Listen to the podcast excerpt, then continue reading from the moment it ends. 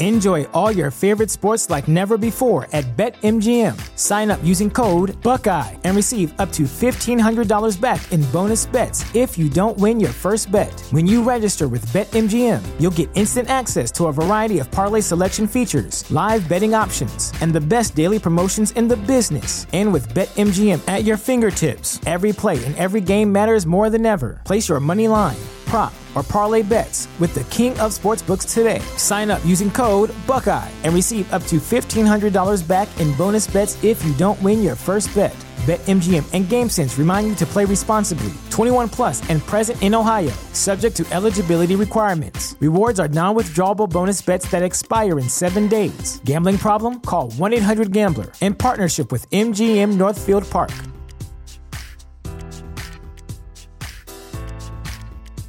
You know how to book flights and hotels. All you're missing is a tool to plan the travel experiences you'll have once you arrive. That's why you need Viator. Book guided tours, excursions, and more in one place. There are over 300,000 travel experiences to choose from, so you can find something for everyone. And Viator offers free cancellation and 24/7 customer support for worry-free travel. Download the Viator app now and use code Viator10 for 10% off your first booking in the app. Find travel experiences for you. Do more with Viator.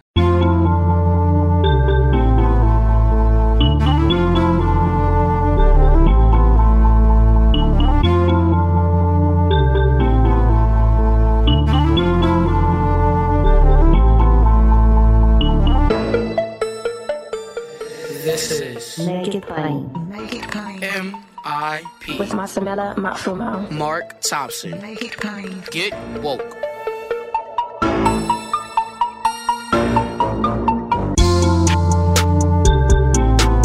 God bless you. Get woke. Folks, M.I.P. is now COVID-free, meaning free to all subscribers as we navigate this pandemic. We're thinking about everyone, and we've got to get through this together. So for a limited time, no fee to subscribe to Make It Plain on your favorite podcast app.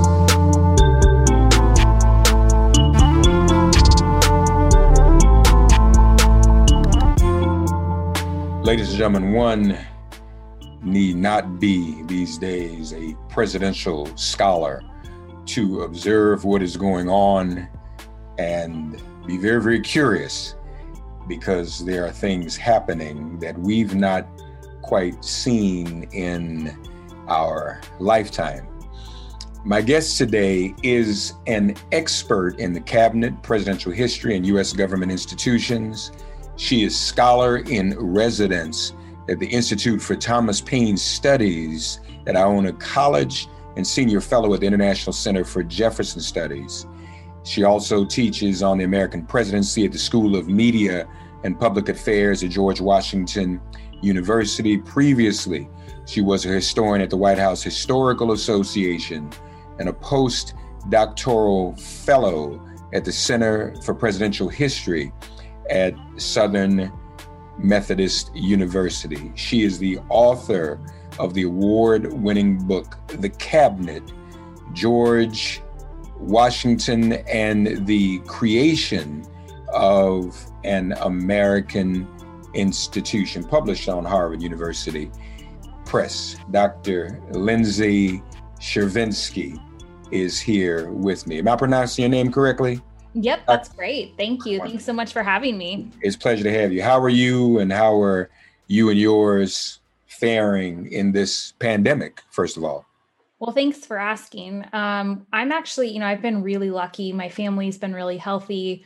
I have a roof over my head. I have food on the table. So all things considered, what I generally refer to as COVID fine. So, I'm just fine. And beyond sort of my family and the pandemic, it is a very tumultuous time in the world, and especially in our country. So sometimes I'm a little tired, especially as a scholar of the presidency. My work sometimes feels a little too relevant, but that is, I guess, a good problem to have. And I just am sort of waiting to see what happens next, to be honest. Yeah. It's hard to get comfortable with one event because another one seems to be right around the corner, doesn't it? Yeah. And particularly now, because Nancy Pelosi, the Speaker of the House, and Congressman Jamie Raskin, a good friend of mine, are talking about the 25th Amendment. So let's start there, since that's so relevant. Although by the time this is over, there might be something else going on, who knows? But let's talk about that for the moment. The 25th Amendment, if I'm not mistaken, was not around at the creation of the cabinet, was it? No, that's right. The cabinet actually, amazingly, isn't in the Constitution, and was a creation of George Washington in response to real-time pressures and trying to grapple with the challenges of what it meant to actually govern in a world that liked to throw things at you don't necessarily expect. And so the cabinet has evolved since then, but almost all of that evolution has been organic. It's not been in legislation or in any sort of constitutional amendment. And so the 25th came much later as a response to some real health crises by presidents like Dwight D. Eisenhower and those that followed him, recognizing that it's one thing for a president to die, and the Constitution is pretty clear what happens then. But if the president is sick or under anesthesia, or what happens if a president, God forbid, gets Alzheimer's, what is the mechanism for replacing that? And so the 25th was put in place so that that kind of question could help be answered a little bit more smoothly. What are your thoughts about this current discussion around, I guess, the 25th and some type of commission or what have you to see just what is done, especially in the current situation where the president has COVID, he's, either rage or steroid tweeting, I don't know, but what do you think about this current move? Does this make sense? Is this a natural evolution, you think? Well, I think it's important to have the conversation. I mean, in our particular moment, it is a little bit hard to distinguish between steroid-induced tweeting and regular tweeting, to be honest. And so it's kind of hard to figure out where you draw the line there. But I do think that the conversation at the base of it, what it's basically saying is we can no longer count on a vice president or the cabinet to act responsibly all the time. And we can't count on them to say, hey, this isn't right, and we need to look into this, because those positions have become so political and have become so, especially in the current administration, so wrapped up in the president's success. And so I think the point of the commission is to say, should there be an independent body that can evaluate whether or not the president is up to the task? Because the role is so enormous and the responsibilities are so enormous that you need to have someone who is, at their fighting weight under the best of circumstances, let alone in the middle of a pandemic and a crumbling economy and all of these things. So I think that conversation is really warranted. You mentioned the cabinet and, perhaps some of its shortcomings today. What was it like when it first came to be? It's a great question. So Washington didn't actually create the cabinet until 2.5 years into his administration, which most people don't realize because they watch Hamilton or, they've read biographies and they recognize that people like Thomas Jefferson and Alexander Hamilton are in office. And so they assume, okay, well, the cabinet was there from the beginning. And that really wasn't the case. So about 2.5 years into his administration, Washington decided, and he realized that there were issues that were so big that he couldn't just have one advisor, or they didn't just touch on one department like the Treasury Department, but instead they had to deal with matters of war and diplomacy and finance. And so he brought together his secretaries. Usually he would submit a list of questions to them ahead of time to kind of give them a sense of what he wanted to discuss. They would meet privately in his small private office, and they would discuss these issues. And then based on what they said, if they disagreed, which in the first administration, frankly, was more likely than not, he would ask for written advice to make sure he had all of the information, to make sure he had heard from everyone. And then Washington would make a decision, and they would all sort of implement it. So it was a much more private, it was a much more personal advisory body than what we think of now when we see the cabinet on television. Mm-hmm. Have most of the presidents function that way with regards to the cabinet, where there's some instances where the cabinet had more weight in some administrations than others, or were there even instances where it, well, this may be the one, where it may not matter at all. That's like, it just exists in name only. It's a great question. What's really remarkable about the cabinet is that it is such a actually flexible institution. And so each president really puts his stamp on it, hopefully someday her stamp on it. And so some presidents have worked great with their cabinet. Lincoln is a really good example. FDR is another great example. Some presidents have completely ignored their cabinet. So Andrew Jackson actually went through 3 different cabinets before he could find a group of men who would agree with him on everything. And he finally then kept them in office. Andrew Johnson hated his cabinet and actually tried to fire them, which brought up articles of impeachment in the House. So that's definitely a low moment in cabinet leadership.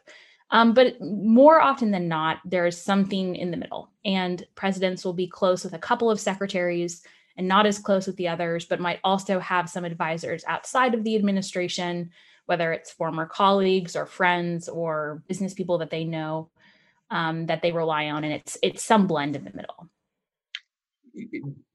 Do we find that many presidents through history at least began with some idea that the cabinet would be there to advise and be constructive, and as a group to gather to help make decisions? Yeah, absolutely. I mean, I don't think any president, well, most presidents don't enter office thinking that they know everything and thinking that their cabinet will be a disaster. Most presidents enter into office hoping that they will have really good working relationships with their cabinet secretaries. And it's just a matter of whether or not they're able to accomplish that. I mean, I will say, based purely on numbers, every president has cabinet turnover. Every president has some scandals. But based purely on numbers, this cabinet has had more turnover than any administration in the past. Yeah.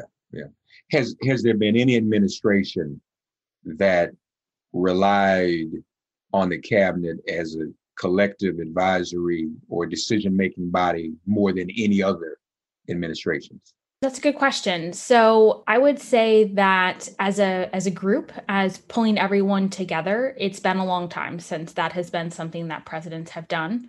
In the 20th century, presidents tended to rely on particular individuals more than the group as a decision-making body.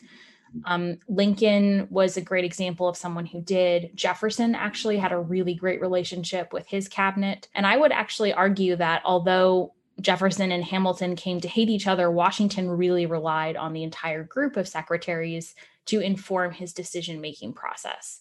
But because the cabinet has gotten so much larger and there's the national security advisor and all these other positions, that concept of bringing everyone together to make a decision has sort of gone by the wayside, and presidents have preferred to meet with one or a couple of advisors if there is an issue that touches on a couple of departments. And with all the turnover and chaos that we've seen in the current administration, what impact do you think that might have on the way administrations govern in the future, and on relationships administrations might have with their cabinets? Well, I think that most people who are observing the turnover and the chaos recognize that it is detrimental to the government, because the secretaries and the departments that make up the cabinet are responsible for most of the policies that affect Americans on a day-to-day basis. So Social Security and mail delivery and national security and, financial payments during crisis, things like that, that is all related to the cabinet. And so if you have people in the cabinet who either don't know what they're doing or are not experienced enough to actually fill that role properly, or if you have acting secretaries who are not legally authorized to be there, then that is a problem, because that means that there is someone who the Senate has not confirmed as a experienced, knowledgeable advisor and bureaucrat for the president. I think the long-term implications of that chaos will probably be something like, there is right now a Vacancies Act that requires the president to appoint a new secretary in the event of a vacancy. And I think it's 210 days. Trump has ran roughshod over that regulation. So my guess is that that will be made a little bit more powerful. And I think that Congress will probably take a more active role in overseeing some of those relationships going forward, because the idea that we leave the executive branch to its own devices to do the right thing is no longer working. Yeah, absolutely. You've also written about what the founding fathers offered in terms of foreign interference. Is it, you think, appropriate to consider? And I think we can all stipulate cabinets are a good thing. You want, I mean, ideally when everyone's working together and there's advice that the president can have, who wants to be a singular person making decisions on their own, of course. But what we're looking at now, don't we have to wonder whether it's pretty much a strategy of destabilization? So we've been kind of operating in this way for over 200 years, had cabinets. This is kind of the way things have been going. And all of a sudden, everything gets blown up. And we know that there's at least one foreign actor that the president has been tied to, whose stock in trade is chaos and destabilization. I mean, isn't that worth taking a harder look and analysis? Absolutely. And I, the article that you're mentioning that I wrote about talked about how in 1793, France and Great Britain were at war, and both had foreign actors in the United States that were causing some troubles for the administration. And Jefferson was very pro-French and Hamilton was very pro-British. But even with those divisions, and even though they hated each other more than two people have probably ever hated each other, they still came together and said that American neutrality had to be respected, and they defended the nation against these actions by these foreign adversaries. And so my point of the article was, if they can do it, surely we can find a way to say, Russian meddling in our elections, which are the bedrock of democracy, should not be tolerated. And unfortunately, it has become a political football to say that Russian meddling occurred. And I don't know how that's possible, because the facts in our intelligence agency have been really incredibly clear about it. And a bipartisan committee did an investigation in Congress, and they said that there was this meddling. So I don't understand how it is possible that people can still deny that, but yet that has become a political reality. And so I do think that there needs to be some reckoning with that. And there needs to be reckoning with, the cabinet has a responsibility, the secretaries have a responsibility to uphold American security. And sometimes that's abroad, if it's, the Department of State, or militarily, if it's the Department of Defense, but it's also elections, and it's the dissemination of information. And so the cabinet should be expected to take a role in defending the country. Yeah, yeah. You've also written about Supreme Court, and now there's a lot of conversation about whether or not a Biden administration per se. Well, first of all, you've got the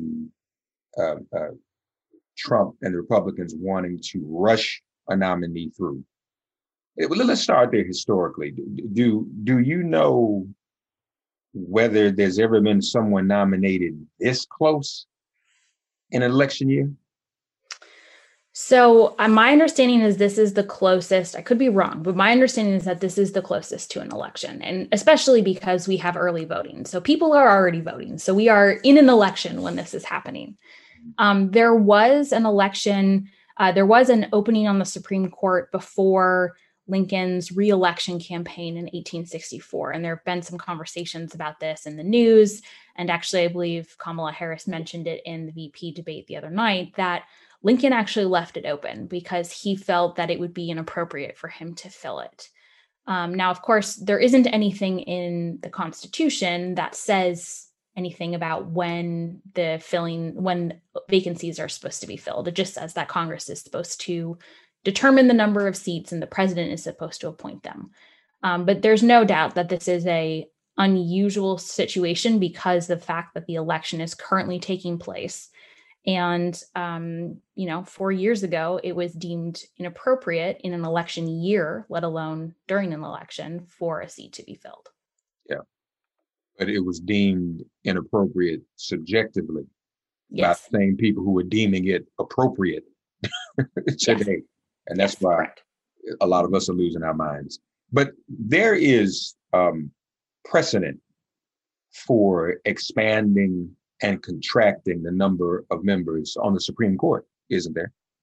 Absolutely. The article that I wrote about the origins of the Supreme Court for Governing Magazine Online basically says that if we're going to talk about Supreme Court precedent and we're going to talk about the origins of this institution, the truest and most central character of the Supreme Court is one of reform and change, because it has been changing and evolving and contracting and expanding basically since day one. And the first Supreme Court was six people, and it didn't actually sort of solidify at nine until after the Civil War. And even then, in 2016, it was eight for a whole year. So there is no hard and fast rule that says it has to be nine people. Right. And I think under the circumstances, with the way we've seen some of the political manipulation, if we're talking about having a diverse representation of people in this country, it's something I would think that has to be seriously considered and not just dismissed. Would you not agree? I do. I think that for me, the best way to think about it is that the Supreme Court is really not supposed to be a political institution.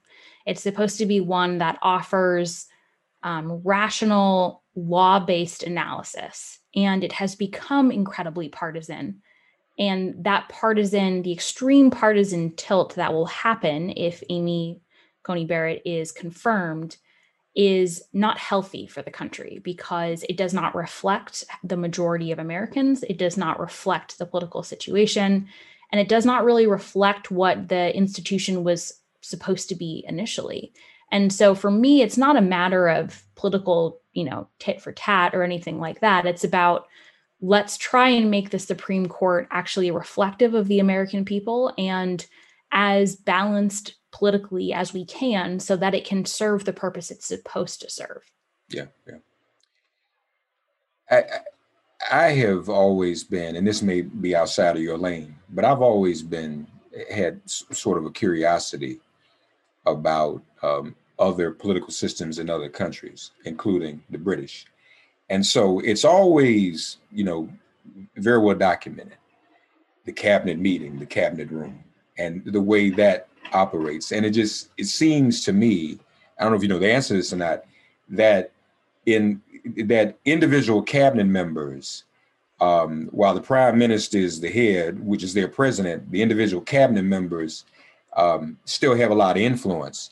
And when they're in that cabinet room, there seems to be at least the perception of some equal standing to some extent. Am I wrong about that? No, you're not. And I think the real difference that comes from the fact that the cabinet in Great Britain is made up of people from Parliament. So whereas in our Constitution, we have an explicit prohibition that if someone is in the executive branch, they cannot also hold a position in the legislative branch.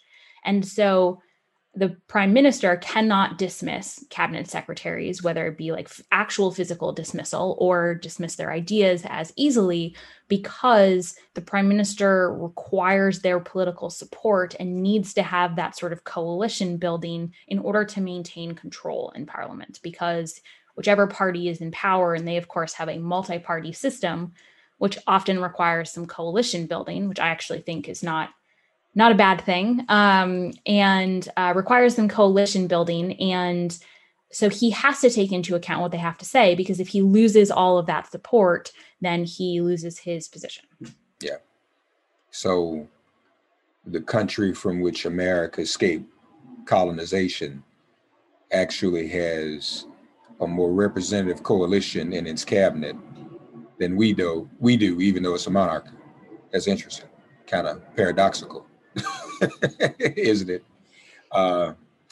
This is very interesting. So, folks, obviously, we're going to be watching things very closely as they evolve. And I know, Dr. Chervinsky, you are going to be remaining quite busy in the days to come. Just curious, what are you anticipating anything after Election Day? I think we're all kind of bracing for some legal battles and what have you.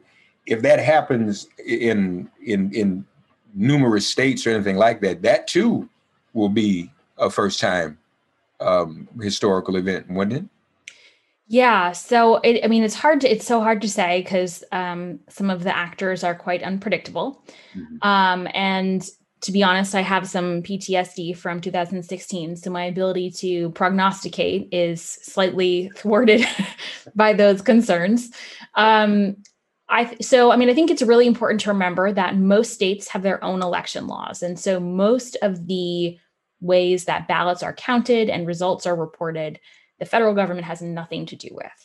And so that means if states like Florida and Ohio, which count their absentee ballots as they're coming in, and so are much more likely to have results on the night of the election, if they go a certain way, if they go for Biden, I think that the likelihood of post-election shenanigans goes down a little bit because it would be so obviously ridiculous. Mm. If those states are too close to call, or if, for example, Florida does go for President Trump, that of course does not mean that he will win. It just means that it might take us a little bit longer to know who has actually won the election. For a very long time, Americans did not know the results of the election on the day of the election. In fact, in the election of 1800, Americans started voting in April, and they finished voting in the fall. They didn't know the results until February, and it was actually a tie. And the only time it went to the House of Representatives to determine, and it was a tie between Jefferson and Burr, and it took them, I think, 36 ballots to figure it out. So Americans used to be much more patient for their election outcomes. I would encourage all Americans to continue to be patient and, just continue. If don't be dissuaded from voting, because every vote absolutely counts.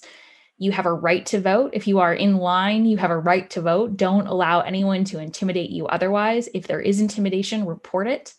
And if you can, vote early. I think that's great.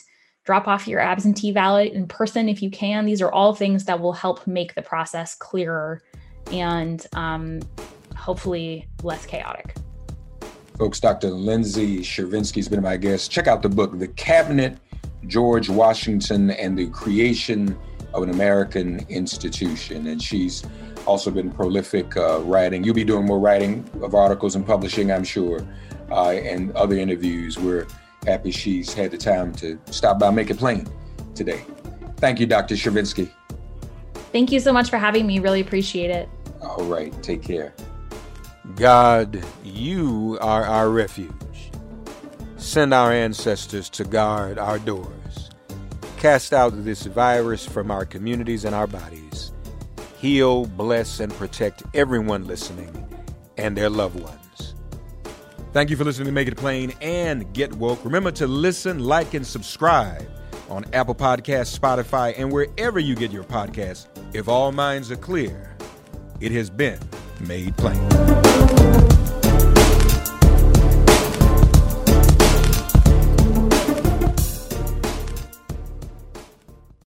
Support for this podcast and the following message come from Corient. Corient provides wealth management services centered around you. They focus on exceeding your expectations and simplifying your life. Corient has been helping high achievers just like you enjoy their lives more fully, preserve their wealth, and provide for the people, causes, and communities they care about. As one of the largest integrated fee-only registered investment advisors in the U.S., Corient has deeply experienced teams in 23 strategic locations. Corient has extensive knowledge spanning the full spectrum of planning, investing, lending, and money management disciplines. Leverage Corient's exclusive network of experts to craft custom solutions designed to help you reach your financial goals, no matter how complex they may be. Real wealth requires real solutions. For more information, connect with a wealth advisor today at corient.com. That's corient.com. Corient.com.